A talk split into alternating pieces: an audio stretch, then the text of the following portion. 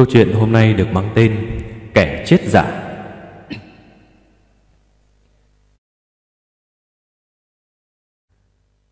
Một buổi sáng, Họa sĩ quen biết Lucio Predondazzi 46 tuổi.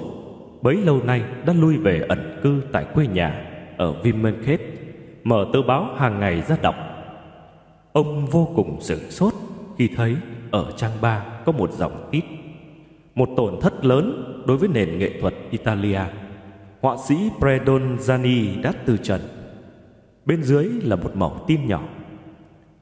Vimercate đêm 21 tháng 2 Sau một cơn đau đột ngột, Mặc dù được các bác sĩ tận tình cứu chữa, Nhưng không có kết quả Cách đây hai hôm, Họa sĩ Lucio Predonazzi đã từ trần Thể theo nguyện vọng của người quá cố Bản cáo phó này được đăng sau khi lễ an táng đã được cử hành.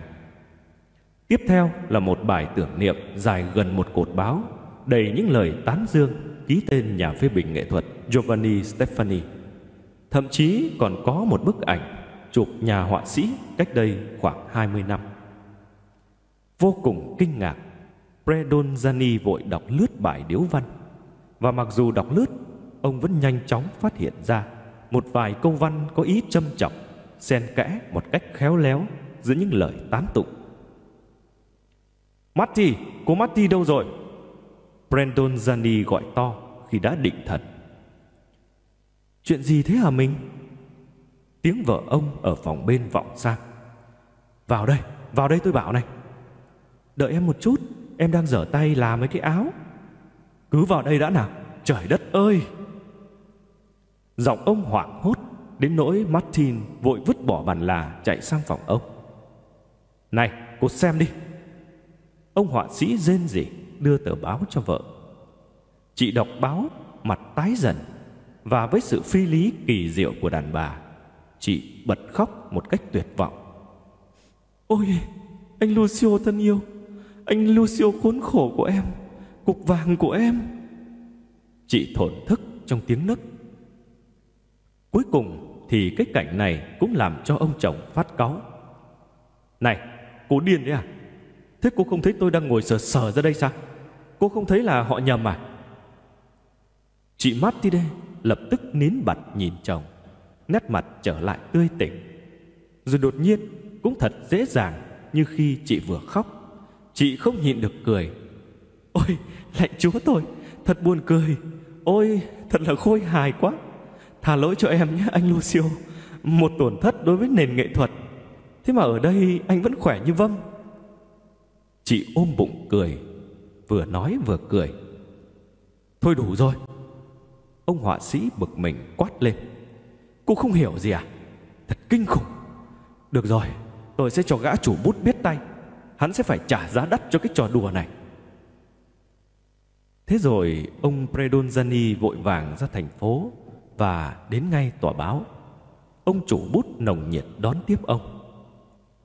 Ồ, thưa nhà họa sĩ bậc thầy, mời ngài ngồi. ấy đừng, à, mời ngài ngồi sang đây. Xin mời ngài hút điếu thuốc đi. Ôi, cái bật lửa chết tiệt này. À đây, đây, đây gạt tàn đây. Nào, à, bây giờ mời ngài cho biết lý do gì cho phép tôi được hân hạnh đón tiếp ngài như thế này. Ông ta vở vịt hay quả không biết gì về cái chuyện đăng báo kia. Ông Predonzani cảm thấy lúng túng. À, Ở báo hôm nay à, Ở trang 3 Có đăng tin là tôi à, đã chết. Đăng tin ngài chết ư? Ông chủ bút cầm lấy một tờ báo Đang để trên bàn rồi dở ra đọc. Ông ta có vẻ lúng túng giây lát Chỉ giây lát thôi Rồi bình tĩnh lại một cách tài tình. À vâng vâng. Có chuyện không ổn ở đây Phải không ạ? Một sự nhầm lẫn kỳ lạ. Ông ta làm ra vẻ như một người bố trách mắng con mình trước mặt một người qua đường bị con mình trêu ghẹo. Ông predonzani nóng tiết. Nhầm lẫn cái gì? Ông gầm lên.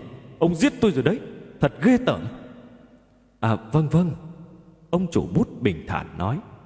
Có lẽ bài báo đã vượt qua quá dự định ban đầu. Nhưng mặt khác Tôi hy vọng là ông đã đánh giá đúng lòng tôn kính của bản báo đối với tác phẩm của ông. Tôn kính ư? Ông làm hại tôi thì có. Vâng, à, phải công nhận là có mấy điểm không chính xác. Tôi còn sống sờ sờ mà ông còn bảo tôi đã chết. Thế mà lại ông gọi đó là mấy điểm không chính xác à? Ông làm tôi phát điên lên được. Ông phải đính chính lại ngay.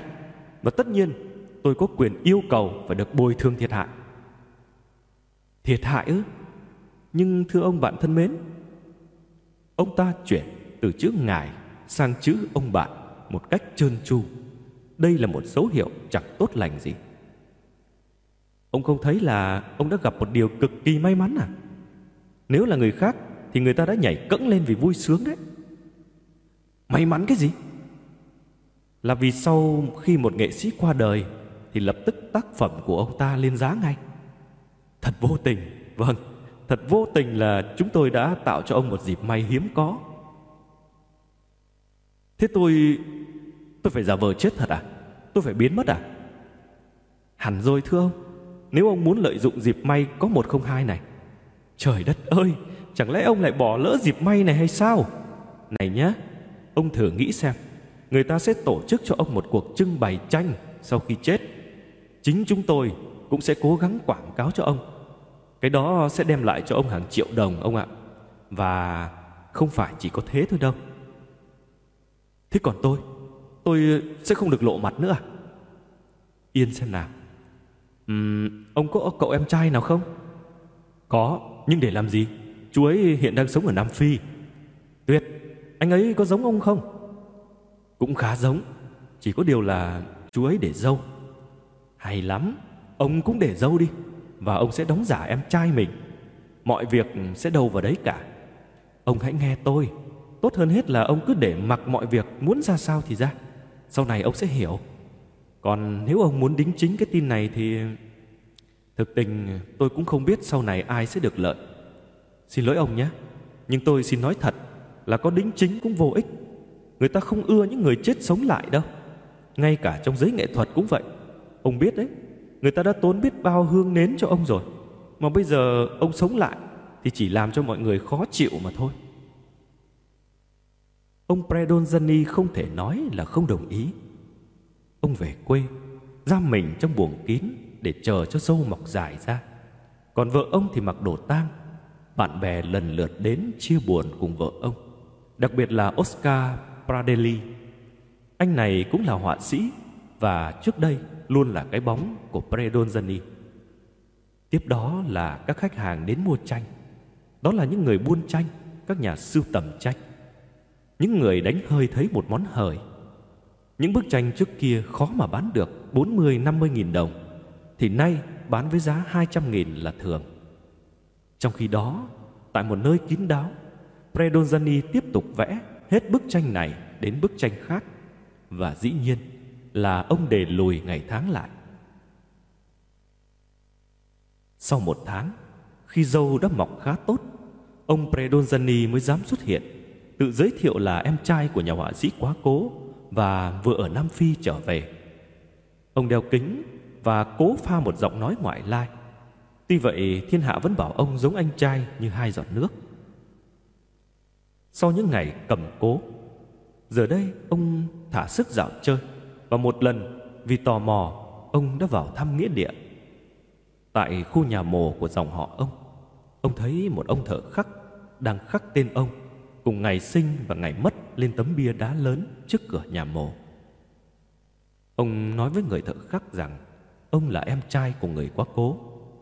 Ông lấy chìa khóa mở cánh cửa bằng đồng của nhà mồ rồi bước vào bên trong. Một loạt quan tài xếp chồng lên nhau, trong đó có một chiếc mới đóng rất đẹp. Trên nắp có gắn một tấm bảng bằng đồng thau với dòng chữ Lucio Predonazzi Nắp quan tài được gắn bằng đinh vít Với một nỗi âu lo mơ hồ. Ông gõ gõ ngón tay vào một đầu quan tài. Tiếng gõ vang lên âm thanh của một chiếc quan tài rỗng. Ông yên trí tự nhủ, Càng tốt. Thật kỳ lạ, Khi Oscar Pradelli càng năng lui tới nhà ông thì Matilde, vợ ông Xem ra lại càng như hồi xuân trở lại. Bộ đồ tan trông rất hợp với chị.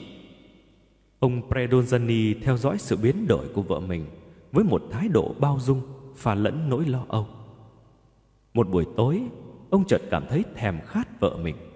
Điều mà đã mấy năm nay không còn xuất hiện ở ông nữa. Ông đang thèm khát chính người vợ quá của mình.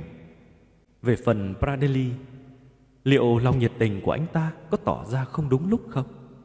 Nhưng khi predonzani lưu ý matidi về chuyện này, thì chị ta giận dữ mắng ông.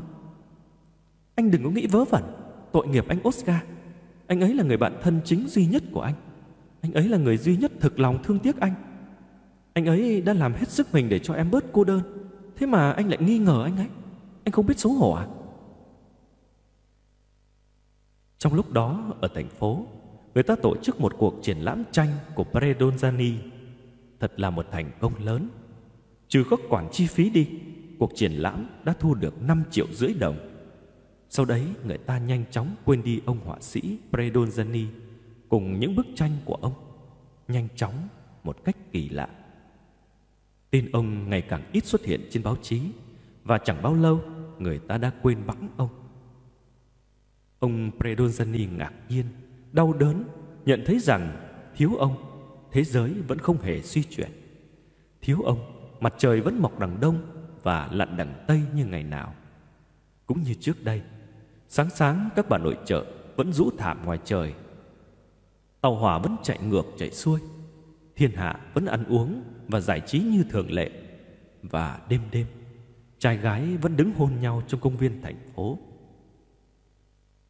Cho đến một hôm sau khi đi lang thang ngoài đồng về, ông Predonzani nhận ra chiếc áo đi mưa của ông bạn quý hóa Oscar của mình treo trước cửa.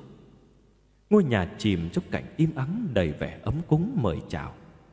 Bên trong vọng ra những giọng nói thì thầm, xen lẫn những tiếng rên rỉ ngọt ngào.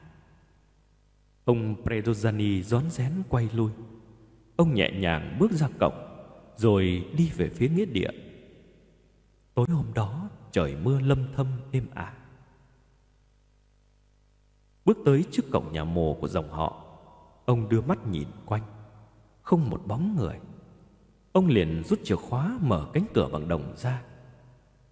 Trong khi bóng tối cứ lan dần, ông predonzali thong thả dùng con dao nhíp, vặn những chiếc đinh vít trên nắp quan tài mới nhất ra.